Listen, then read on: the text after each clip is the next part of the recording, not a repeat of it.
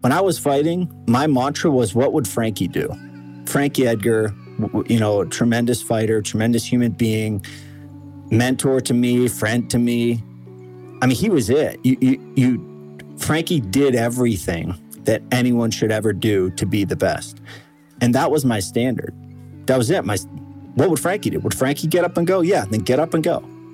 That was it. So my standard is Frankie Edgar, which is like a really high stinking standard. There's been a common theme in the conversations I've had with men lately, and it's a pattern that I've observed within myself over the years. There's this tendency to look at other people, to pedestal other people who maybe have achieved some level of success. Maybe it's in the business world, maybe it's in their health. And as a result, while there are beautiful things about having models for what's possible out there, it becomes detrimental when we lose our sense of self and we give away our power, when we pedestal these people and forget forget that they are human too. In these conversations, I've had the pleasure of working with some very high level people, and it continually amazes me and humbles me just how human people are when we have real conversations, which is why things like the Men of Movement retreat that is happening November 10th through the 12th in Mount Shasta, California, that is why we do what we do, is so men can come together to support each other, to hold each other, to realize that we're all trying to figure this thing out together. And we do so with that intent and we engage practices like somatic release breath work, sweat lodges, and we do things that challenge our comfort zone, we really realize how similar we are and how much we can learn from each other's life experience. If you want to join us at the next Men of Movement retreat, go ahead and click the link in my bio, and I'll talk to you soon. Welcome to the Path Podcast. I'm Mike Salemi. I believe that uncharted trails make the best life stories. So take a deep breath put one foot in front of the other, and trust the ground under your feet. Join me in discussions on health, performance, business, leadership, and spiritual self mastery because these topics are windows into how well each of us have learned to trust our own path. Let's go.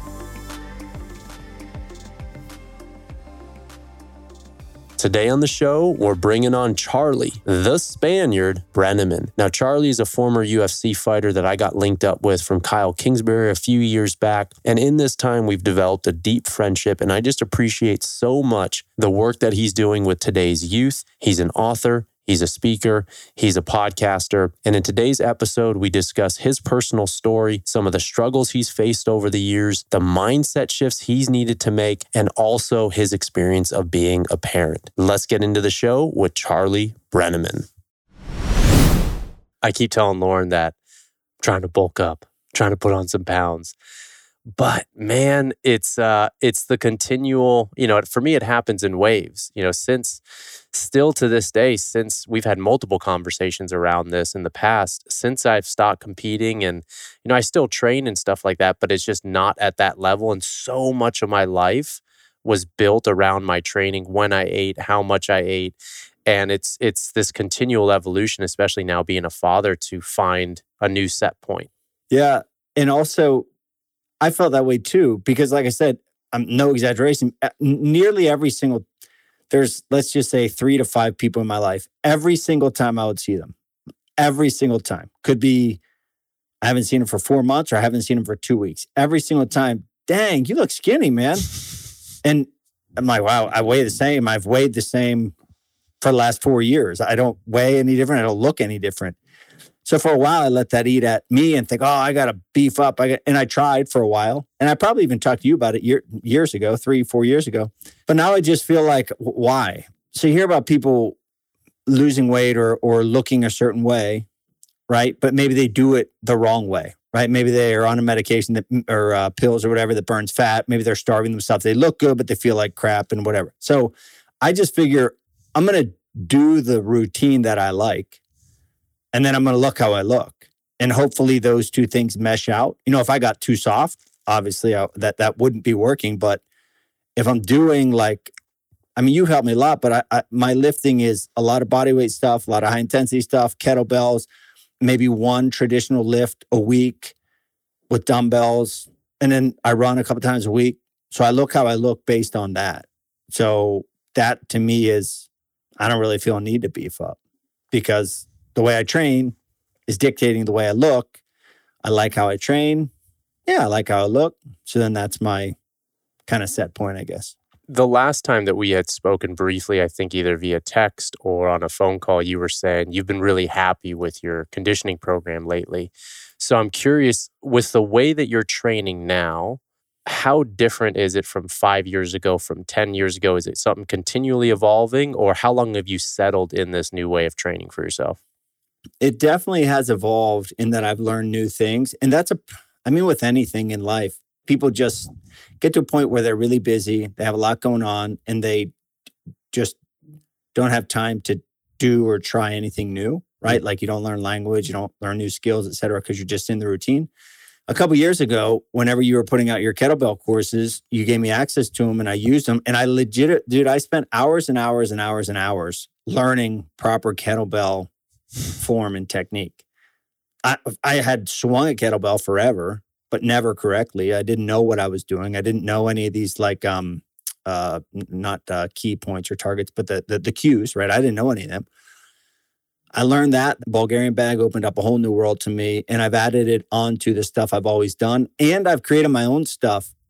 I've settled into a spot. It's it's I guess kind of similar to how I trained when I was fighting, when I was wrestling, but it's also its own thing. It's like 40 plus year old Charlie, this is how I live. And it's pretty intense. It's a lot more intense than a lot of people, but it's what makes me feel like a fighter because I used to be a fighter and I like walking around with that confidence. So I don't box and do Muay Thai and all that stuff anymore. But the strength and conditioning side of it is probably 60 or 70% the same as when I was fighting.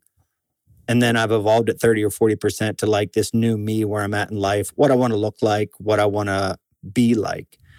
But it's still pretty intense. You know, I, I watch a lot of guys, obviously you, Marcus Filly, Primal Soldier, Athlean X. You know, I I watch these fitness guys online and I hear often how I'm probably doing too much. I'm probably doing too many reps or too many this or that. But I don't care because I like how I feel. And again, I like how I look. So to me it's all it's all balancing out. Oh man, that's so funny if you were to think back when you were fighting, so like at the peak of your athletic career and your competitive career, now you have a background as a wrestler, which is maybe of so many sports out there, like one of the ones that value strength and conditioning a lot, at least in my experience. I'm curious if you were, were you doing a lot of strength and conditioning as we know it today back then when you were fighting or not? And how much, if that was the peak, if that's a 10, where are you at right now in terms of your intensity and training? Yeah, the strength and conditioning. So there's like growing up doing 10, 8, 6, benching a shit ton of weight. Like my buddy and I, my, my best friend and I was like, we weren't exclusively bench pressing, right? But that was so important to us was bench pressing, how much you can max. And then and then I go to college. And at college, I'm I'm under like world class wrestlers, Cary Kolat being the, the primary one I'm thinking of. And that's when I got introduced to like um, uh, 30 second on off, 30 seconds of work, 30 seconds of rest, 30 seconds of work, 30 seconds of rest, just priming your body and your brain to be able to go that hard. And then when I got into fighting, it was a further evolution. My strength coach back then, who has since passed away, who was one of my best friends, Don Messing, he taught me some technical stuff, some some technical lifts and and some body weight movements that I never knew of. And then post fighting, I you know get to know guys like you and like I said, Primal Soldier and Athlean X and all these guys, um, Strength Side and and Aaron Alexander.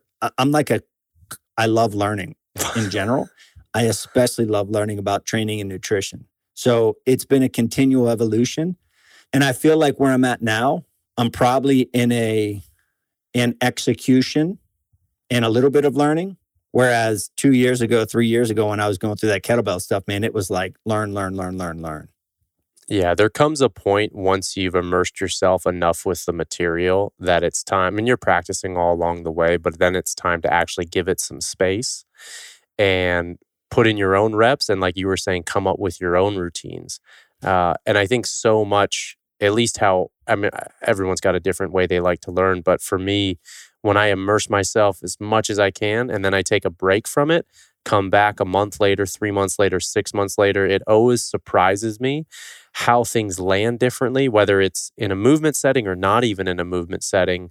And I always appreciate you how fucking dedicated you are to learning, but not just learning, like you are, and I mean this in the best way possible, in my experience, a fucking grinder. Like you stick to things. And I think that is so necessary in today's world. And I know you work a lot with kids. And a question that I'd love to hear your take on is in your experience, how do you foster the discipline that is so needed and so missing today? And even how do you foster just some grit and toughness in kids? Um, yeah, I'll let you take that away.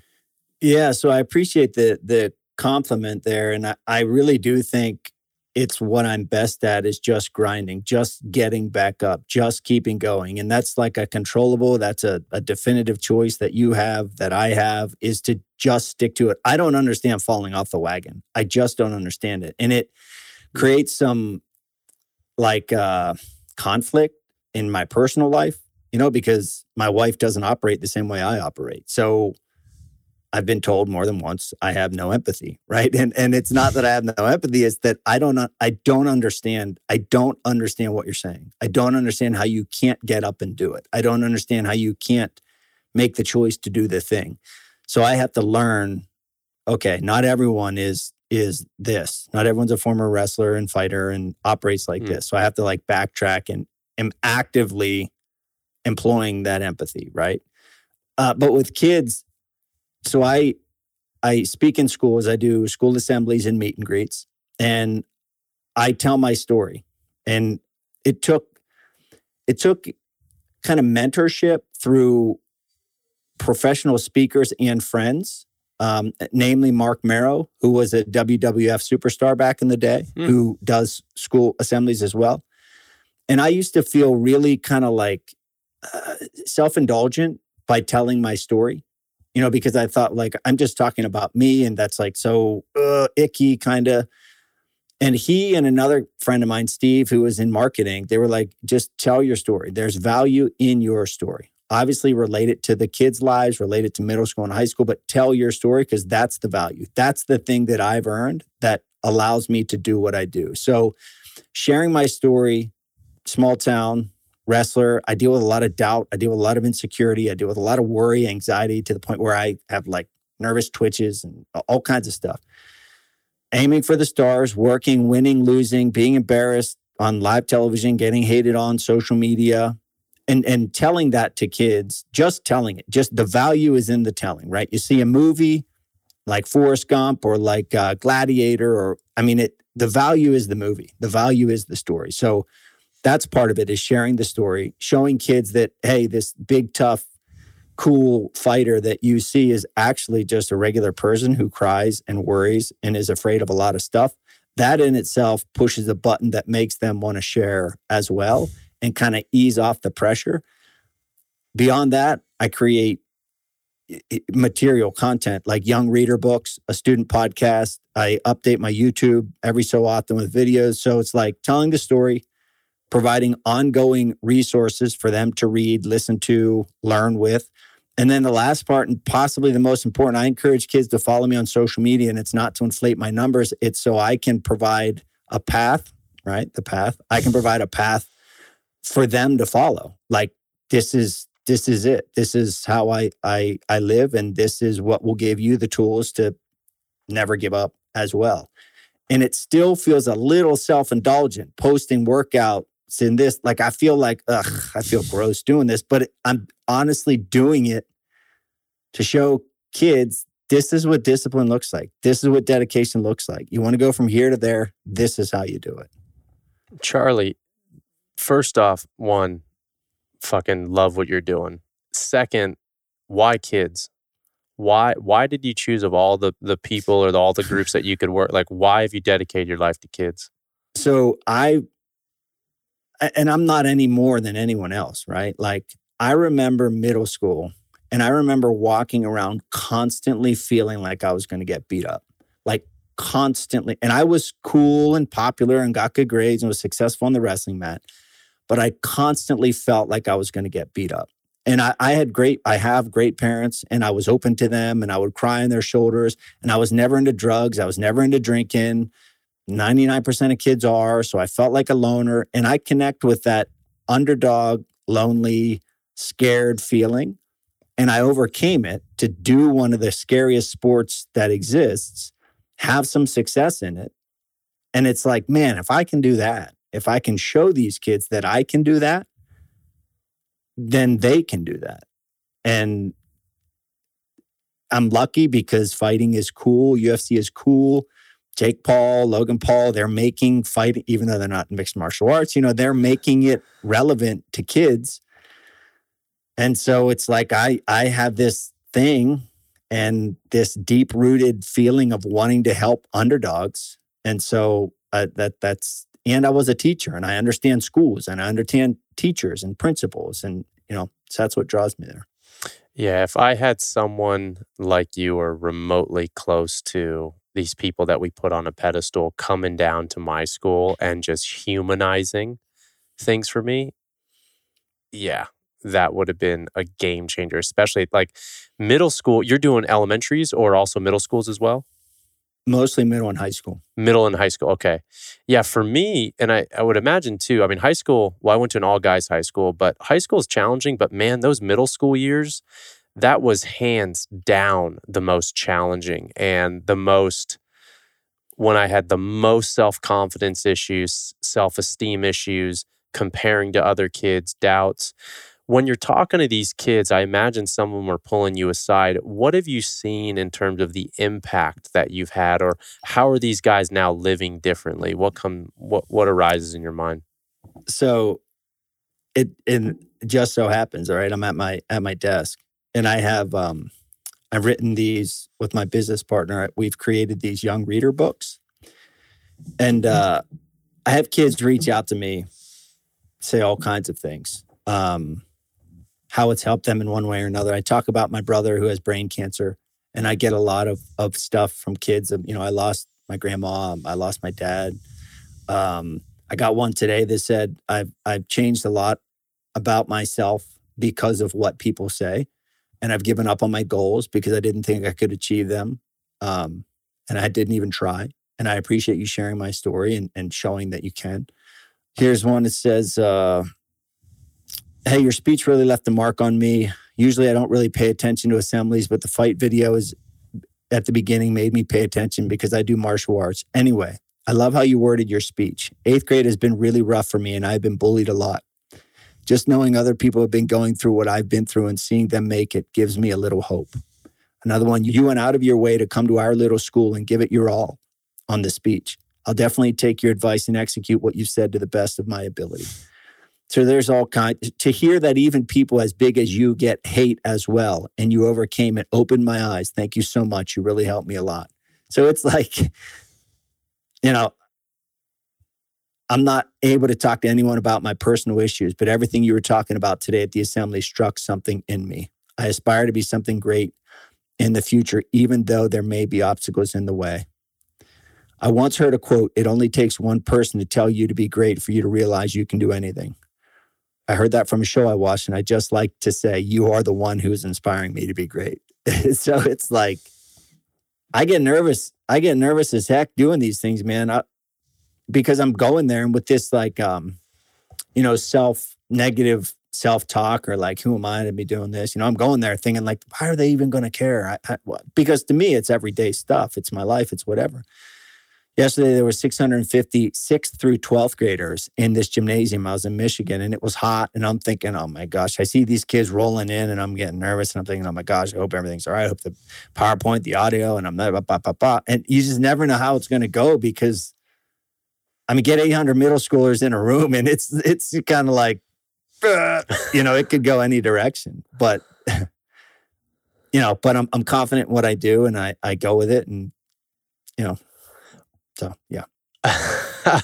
what was uh and i'm curious if there's a parallel to fighting in this but what are you learning about yourself now and maybe also when that you discovered about yourself when you were fighting and you were scared and you had all these doubts what are you learning about yourself now that might be different from when you were fighting? Or is it very similar? What what's what's new for you right now, or what?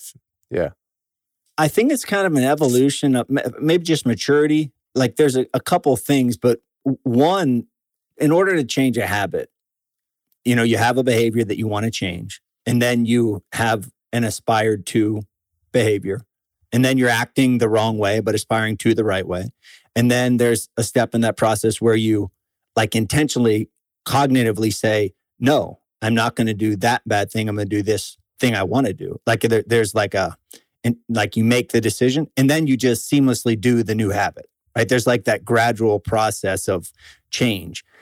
And I think for me, I'm getting to the end point of really and truly realizing that people are people and nobody deserves anything at all. Like you're a human. Uh, the Jason Momoa is a human. Uh, Brett Favre is a human. Tom, they're they're humans. Lady Gaga, she's a woman. Like it's just we're people. And COVID, COVID really had a profound effect on me in realizing that that people are people. The government are people. Just like me. So I can do anything that anyone can do. And I'm really starting to believe that and and live it more more fully and I think integritously, like more wholly than I ever have before. And to break through to a kid at a young age and open that thread up for them for the rest of their life that hey, I mean in a, a respectful way, Charlie's no I'm nothing. I'm a human you eighth grader, I was you. And you can do anything and you can be anything. And and at the end end of that is it's also reassuring things I've always done. Making the hard choices, being extremely disciplined, being extremely consistent, continuing to learn and grow, uh, trying to improve my weaknesses. You know, all the stuff that directly or indirectly I share with the kids. You know, you shared earlier it's tough for you to relate to someone who's maybe falls off the wagon. But I imagine there's many people that are in that position. So when you're faced with that or faced with a young man or young young girl, how do you support them or meet them where they're at, where they're doing they want to change, but they they keep falling back? Yeah, so I'll, I'll take this like personally with my my family. You know, it's it's being a parent as you're learning and you'll continue to learn is really stinking hard. When I was fighting, my mantra was, what would Frankie do? Frankie Edgar, you know, tremendous fighter, tremendous human being, mentor to me, friend to me. I mean, he was it. You, you, you, Frankie did everything that anyone should ever do to be the best. And that was my standard. That was it. My, what would Frankie do? Would Frankie get up and go? Yeah, then get up and go that was it. So my standard is Frankie Edgar, which is like a really high stinking standard. So in terms of having to release this like probably pressure that I put on other people, on my kids who are little, on my wife who operates differently than I operate, uh, it takes a lot of practice. And it, it takes a lot of, you know, uh, the, the philosophical stuff that I, I read about and or the the the behavior, the self-improvement stuff of of being aware of the fact that Charlie, you have to pause, you have to take a step back, you have to not say what you want to say, and you have to be supportive and encouraging. And a lot of the, you know, a lot of the students that I interact with, I don't deal with that because I'm in that day, correspond on social media a bit, and then, you know, it, sparse communication from there. But it's especially challenging with people in my circle and in my life. Um, and that's a, a continuous process that I feel like I'm improving, but I mean, I'm not there by any means. Yeah. And if if I could ask you, where do you imagine that comes from within you? Like that inability to to uh, maybe like let go of control or to that fear of like what what would happen to Charlie if you let yourself go? Like where does that come from?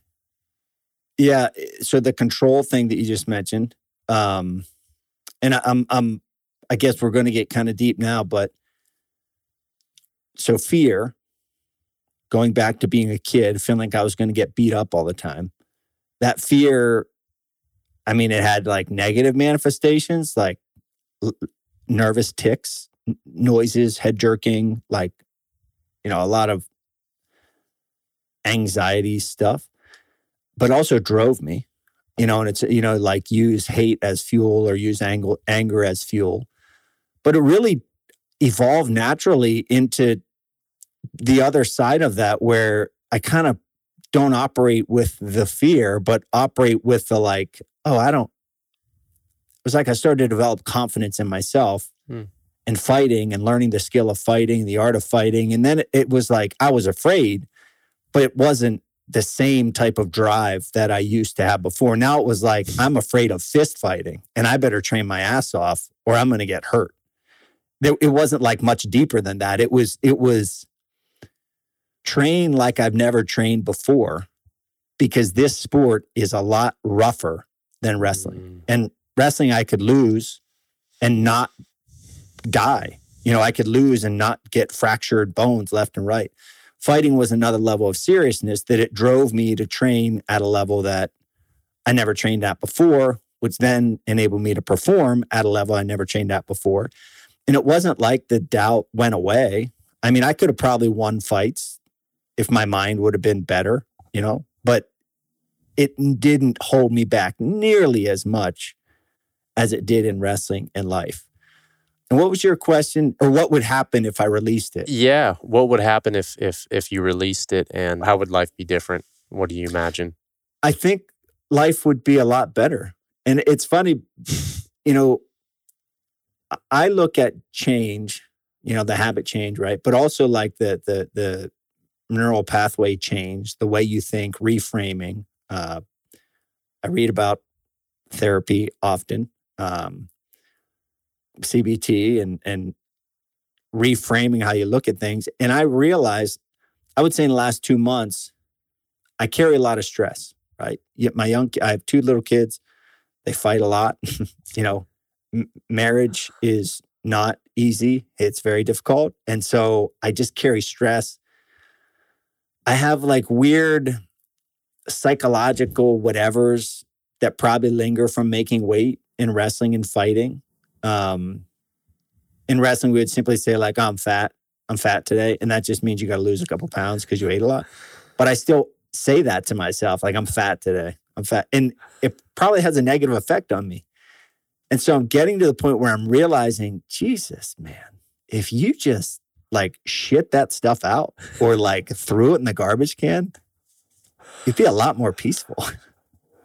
And so i'm getting i i really and truly feel like in six months from now maybe a year from now i won't carry that baggage and I think I'll be a lot more peaceful. Like the whole the art of living and home. I'm really starting to buy into that stuff because I realize, holy smokes, man, all the 90% of the conflict that I have is from my brain. That's it. And for so many people as well, right? Like our, the toughest critic always is going to be our own inner critic. And one of these days, we're going to get you to the retreat because it's uh, it would be great to drop in with you in that setting. And It's neat too, Mike, because you and I are, are you know, we're, we're friends, but we're also very different, uh, both in the way we train. I think I, I train like at an insane level of intensity and blah, blah, like wrestling, fighting, never die, Rocky Balboa. But I am really opening my eyes to the softer way of life that I think is a lot more peaceful. And my brother, my oldest brother, who who has brain cancer right now, Hmm. I mean, he's kind of on the same path. And I'm looking at him and you know, I look at other people who I really think are happy. And I I you know, you mentioned control earlier, but I like the word surrender. It sounds maybe foo-foo, but it's like, man, I'm pretty sure that would be pretty awesome to just let let go, you know, let go and let God is what my mom used to say when we were little. absolutely, and and for me personally, what's really teaching me that in real time is my son, is Luca. It's like, I mean, in so many ways, but I have these plans, all these plans to work, to crush, you know, get up early. And then all of a sudden, literally I don't even get two half of a text message out because he requires so much and he lo- you know he loses it and cry all that sort of stuff. And so for me i'm brought every single day with like i need to surrender to what is right now. And the amount of work that i was doing before is not going to happen. But then also what he's and I and I've shared this I think on a few podcasts before but brother it is amazing when I hold him and I imagine my little Mikey as a boy and then even imagine my dad as a boy and holding myself and holding him and connecting, dude. It's been so healing on so many levels. It's blown me away. Yeah. And I'll tell you what, I'm dealing with my kids are soon, well, just turned set. They're both September birthdays. So they're three years apart. They're seven, and then she'll turn 10 here in a couple weeks. Letting go, surrendering, releasing yourself um, I just read a book, two books. One's called The Courage to Be Disliked, and the other one's called The Courage to Be Happy. And I think it's the happy one. Like, love people as they are, meet them where they are, right? So I have big hopes and dreams for my kids. I have big hopes and dreams that they're going to get on the path and they're going to train and love and learn and read and fight figuratively or literally, and they're going to strive for greatness. And so when they're upstairs watching TV, I'm, I'm sitting there and I get stressed in the back of my neck because I'm like, in my head, I'm like, it's not how champions are made. Oh, we can't be about, but, and then I'm like, Charlie, you, you literally used to put six teaspoons of sugar in your Rice Krispies up until you were like 16. So what are you talking about, buddy? So it's very hard because you want to pass on your what I love and what I value. I would love for my kids to love and value what I love and value so we can do it together and I can show them the path and I can show them the way and teach them. But I also got to accept maybe they're going to hate sports. Maybe they're going to hate books. Maybe they're going to want to live a simple life and not strive. They're just going to be happy and content, whatever. That's really hard to surrender to. And that's something that I'm, again, actively day in and day out doing my best to do. Yeah, I love and appreciate that, man. Thank you for sharing. Curious, what would you say in your your mind and your heart? What's the role of the father, or what's the role that you play as a father in your boy's life? I kind of think more than anything, a teacher, supporter, encourager. Uh, you know, when I will say a prayer or I'll think about it, I'll, I'll say something like, uh, you know, help me help them be what they're supposed to be um, help me be a better father to them, love, encouragement. So uh, if I had to boil it down, it, it'd either be something like teacher, guider, supporter, and encourager, those things. Um, you know, I was watching, I, I got into a series recently. It's called Lioness. It's on Paramount. It's really good. Um, uh, Zoe Saldana's in it, and it's uh, like special ops. And it's really timely because her daughter is just making poor choices. Poor choices. She's spiteful. She's mean. Teenage girl, just totally sticking it to her parents. Something terrible happens. The mom says, The grounding is over. The consequences is over. Life just took a big bite out of you. Now I'm just going to be a person who gives you advice. And I think like I'm aligning to a degree with that, understanding that you know, my daughter's 10. She's making choices. I'm telling her things. She's going to make her choices. And I have to like convey to her your choices are going to have consequences and they're going to be real. And you have to be prepared for that. So that that idea of guider, teacher, supporter, encourager, you know, those are the things that come to my mind most. Yeah, and and how old? So you have a son and a daughter. Uh, how old are they? She's about to be ten, and he is seven. Okay. So fourth and first grade.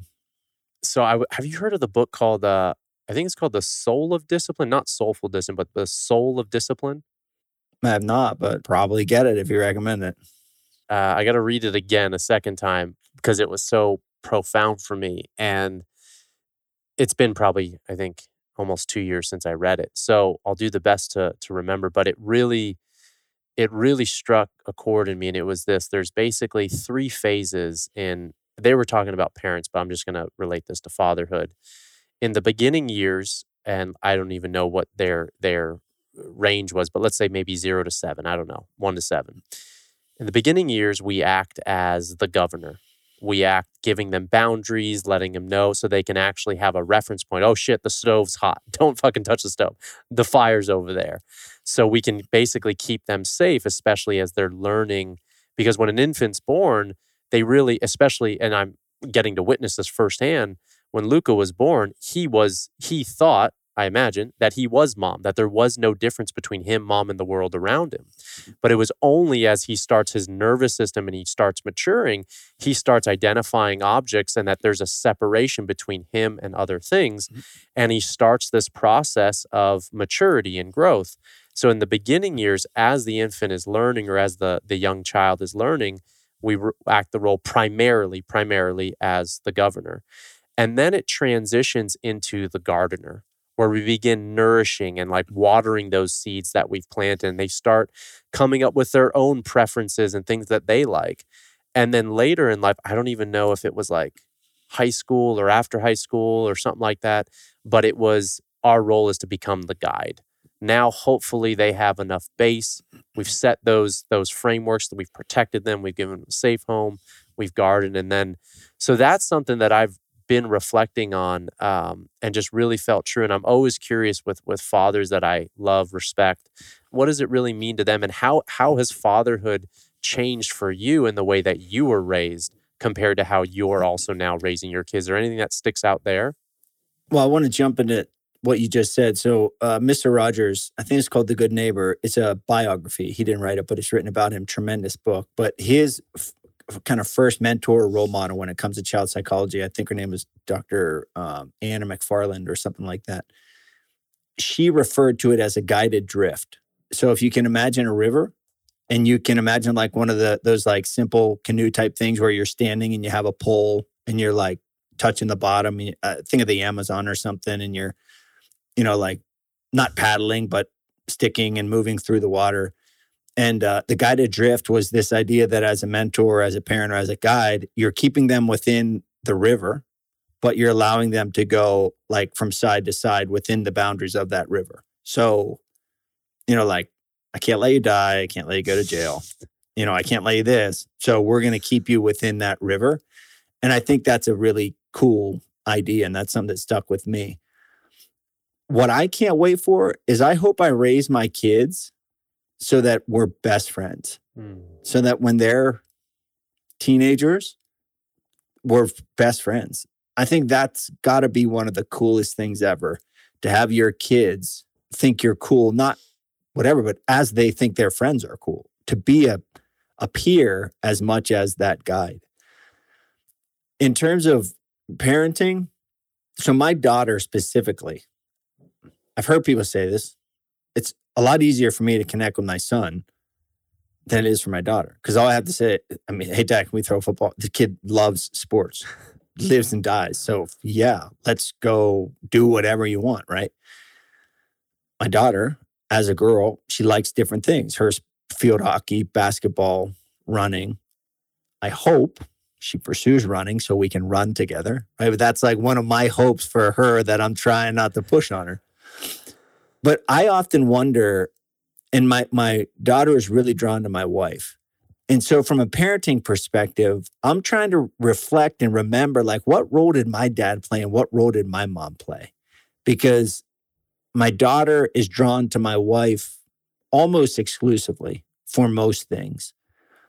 My son is all about me when it comes to play and fun, and all about her when it comes to mommy stuff.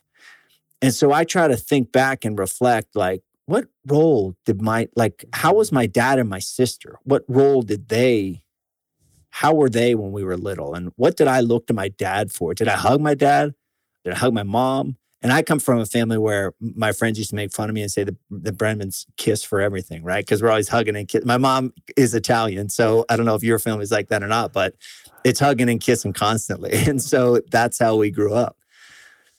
But I reflect back and I wonder eh, my parents were very direct, open conversation about everything. And so I got very comfortable with that.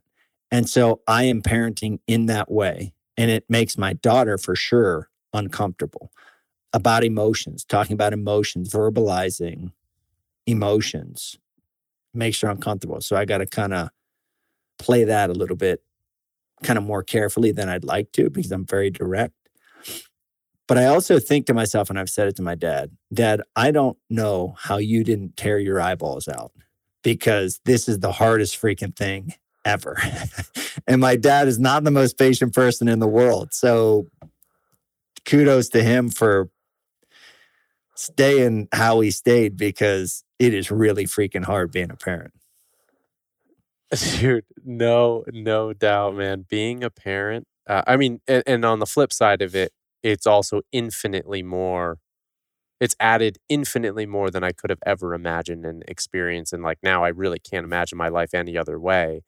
And there are moments where I am just like taken to my edge, so tired and screaming and like there's a, a whole laundry list of responsibilities execute. And it it has been a stretch, man. It has definitely been a stretch. Just wait until like you get to a point where you start feeling emotions that aren't lovey dovey.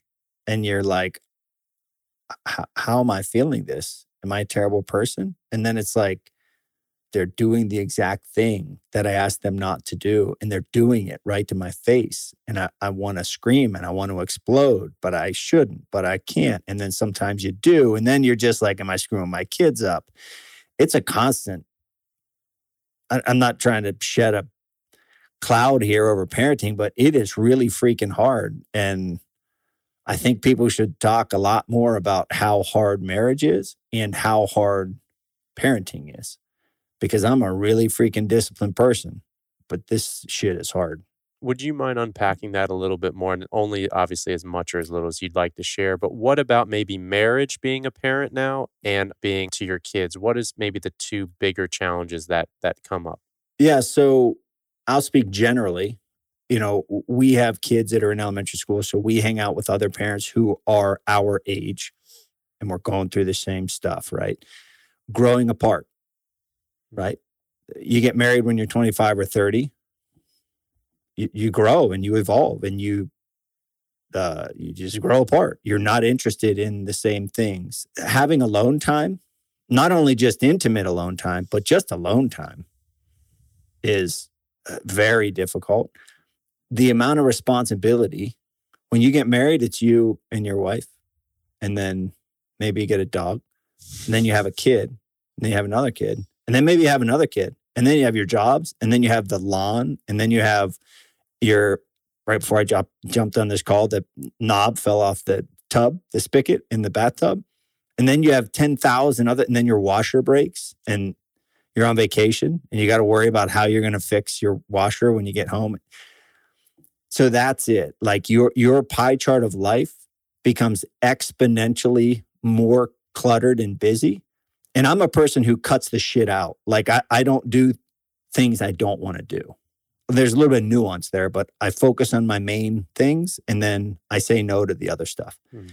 Even with that, there's so much clutter so th- th- those are some of the ways that marriages become and then you go worry about bills and dishes i don't care about dishes i really don't care my wife really cares about dishes so you got to figure it out so that's like a really little thing that you just got in-laws and again i i'm not just saying this I, i'm not talking about me in its entirety right now i'm saying other families that we interact with, these are the conversations that we hear. In terms of parenting, what was the question you asked? What's difficult?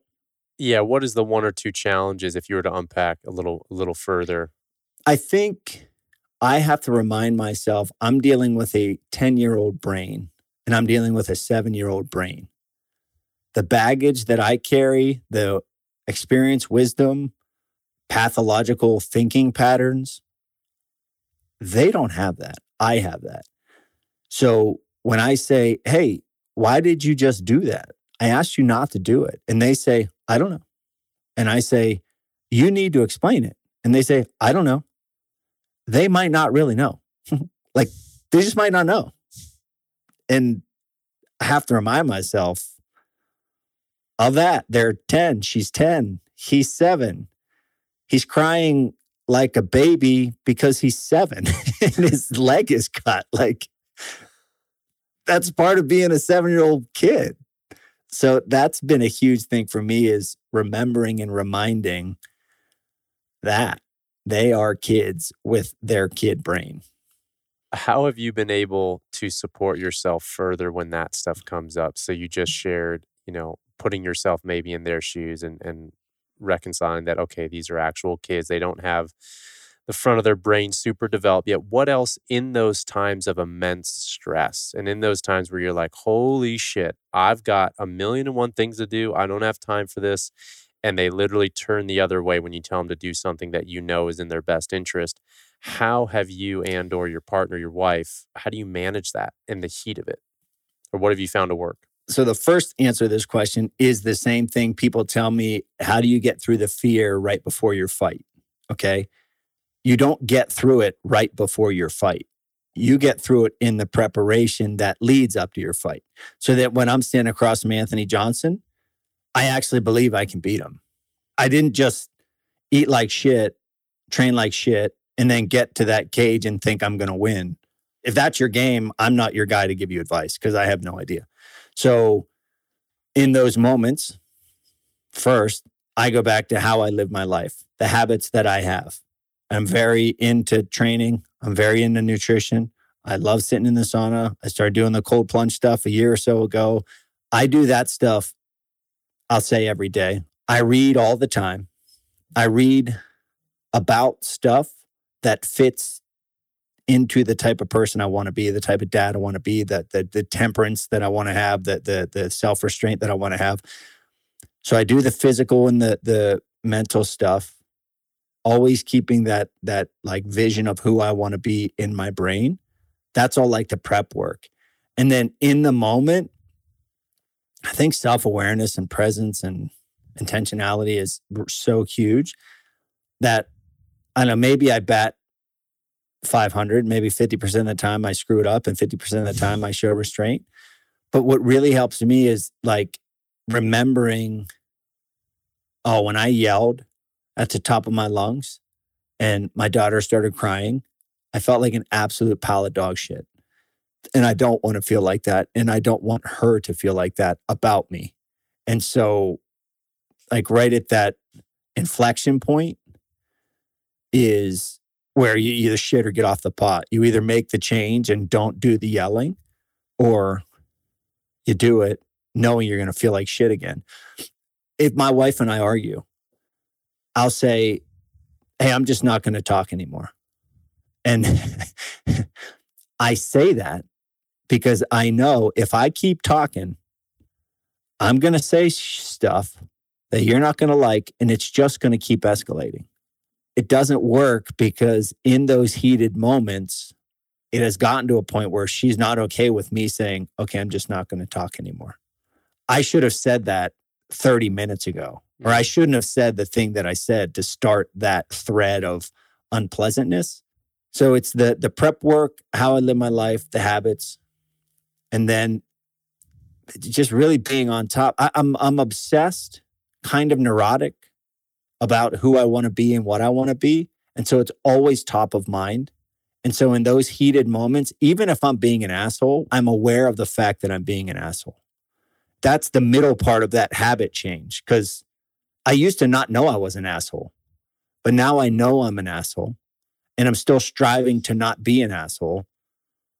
So then soon is going to come the, hey, Charlie, you're about to be an asshole. Don't do it. Okay. And then soon I just hopefully won't be an asshole. Well, I think that's such an important thing because what happens in these situations when we're pushed to a limit and we either are about to explode or explode or get reactive, you're not dealing with 42 Charlie. You're dealing with literally seven year old Charlie. You know, whatever the trigger is, we age regress in those moments. And so sometimes the best medicine for the entire situation is to pause, take a breath, and either revisit it later or do whatever you need to do to give yourself the time and the space for you to be with yourself. Otherwise, it's like two seven year olds or two 10 year olds going at each other. Uh, and so that awareness piece is so important. And I think it's like, how can we develop that awareness and then catch ourselves in the act? And when we can, it's this repetitive process of catch ourselves in the act, catch ourselves in the act. And when we do, then we, and we get, when we get better at it, we can get more dialed in with the choice, which may just be like you're saying, take the space, don't say anything. Or it may be now's an opportunity for me to respond differently. Or maybe now I'm just going to reflect back what my wife said and vice versa so that she feels like I actually heard her and I wasn't just keeping my mouth shut and judging the shit out of her.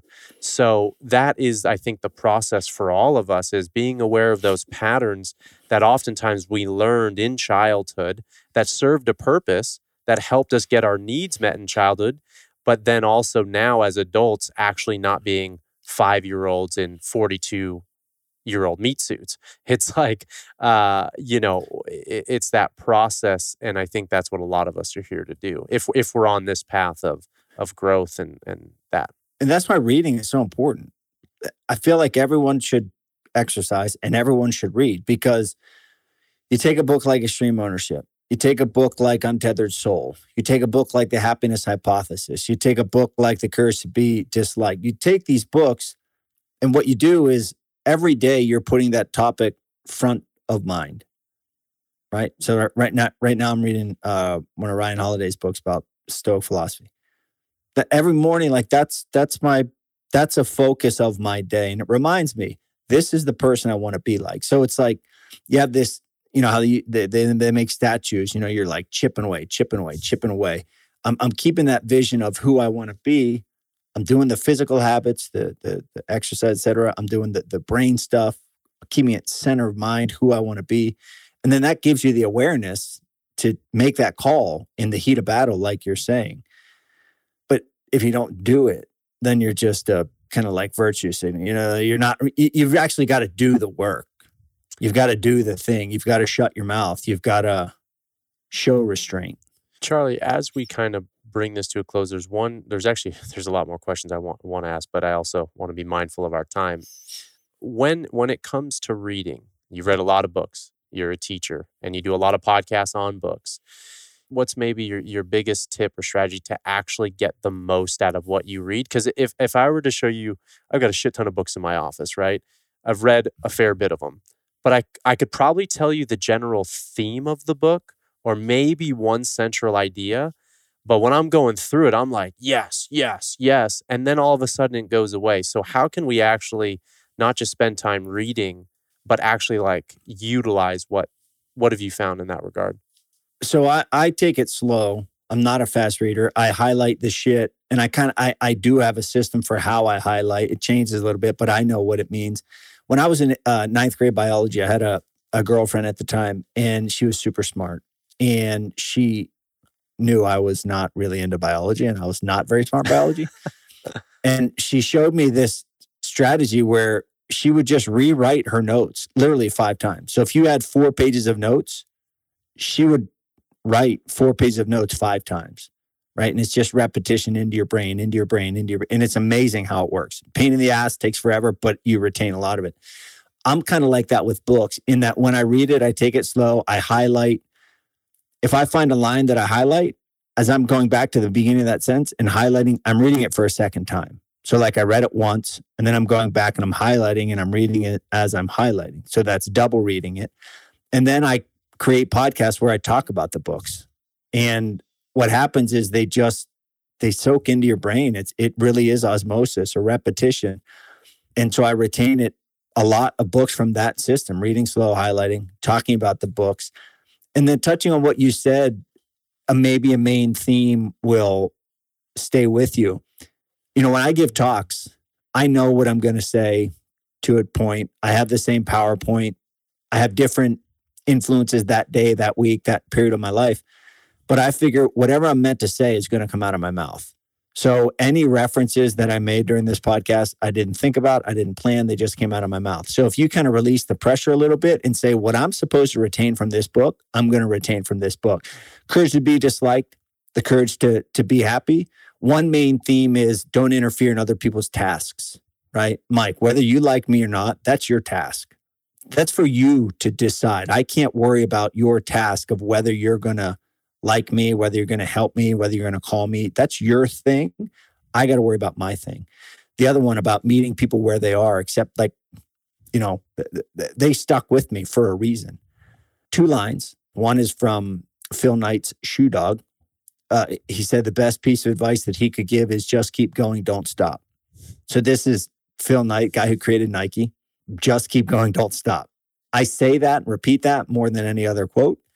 And then from Marcus Aurelius' The Meditations book, this one is especially timely of, of who I want to be and, and what I waste my time ruminating upon. It's uh, treat what you don't have as non existent Look at what you have, the things you value most, and think of how much you'd crave them if you didn't have them. So, all of these things you want, but you don't have, treat them as non existent. Look at what you have. What do I have? Gracie and Rocky, my kids. Think of how much you'd crave them if you didn't have them. If I didn't have them, I'd be the fucking worst thing in the world. I have them. So then it takes this feeling of want and whatever to like, oh, thank God I have my kids. That's why I read and that's why I do what I do. Hell yeah, brother. Thank you for sharing that last piece. That's uh that's that last one by Aurelius. That's gonna stick with me for sure, my man. So thank you. And brother, so good you. We didn't even talk about this, but this is actually the second time that we've podcasted together. The first time never made it out it was like five years ago, which is a whole comedic story. Uh, dude, I'm so grateful for your time and your energy. I had to drop that in there. You know, we still crack up about that on the side. Uh, but brother, where can people find you uh, if they want to reach out? Anything that you're up to, please uh, drop it. Yeah, I'll put this out there first. Anything I say can be found on my website, and that is charliespaniard.com. My fight name was a Spaniard. So I have two podcasts. One is called The Spaniard Show, in which I do book reviews, interviews, and solo sodes. The other one is called Spaniard School. It is for middle school and high schoolers. I talk about, you know, resilience, perseverance, choices, etc. I have several young reader books, 8 to 18 years old. One is nonfiction based on my life we have three coming out, well, two that are out, another one coming soon that are fiction based on my story. And it's uh, kind of like a life skills series for for students and or for parents to use with kids. And uh, at Charlie Spaniard on social media. So the books, the podcast, charliespaniard.com, you can find it all. And if you're interested in bringing me into your school, I'd love to do it. I travel all over the country. I'll be in California. I'll be in your neck of the woods on uh, Monday. All right, Charlie. Well, thank you so much again, brother. Appreciate you, my man. Thank you. Thanks, Mike. Thanks for listening. Be sure to follow the podcast on Apple and leave a review. It means a lot. We all have a path, and I'd love to hear how this podcast has inspired you in some way to live yours.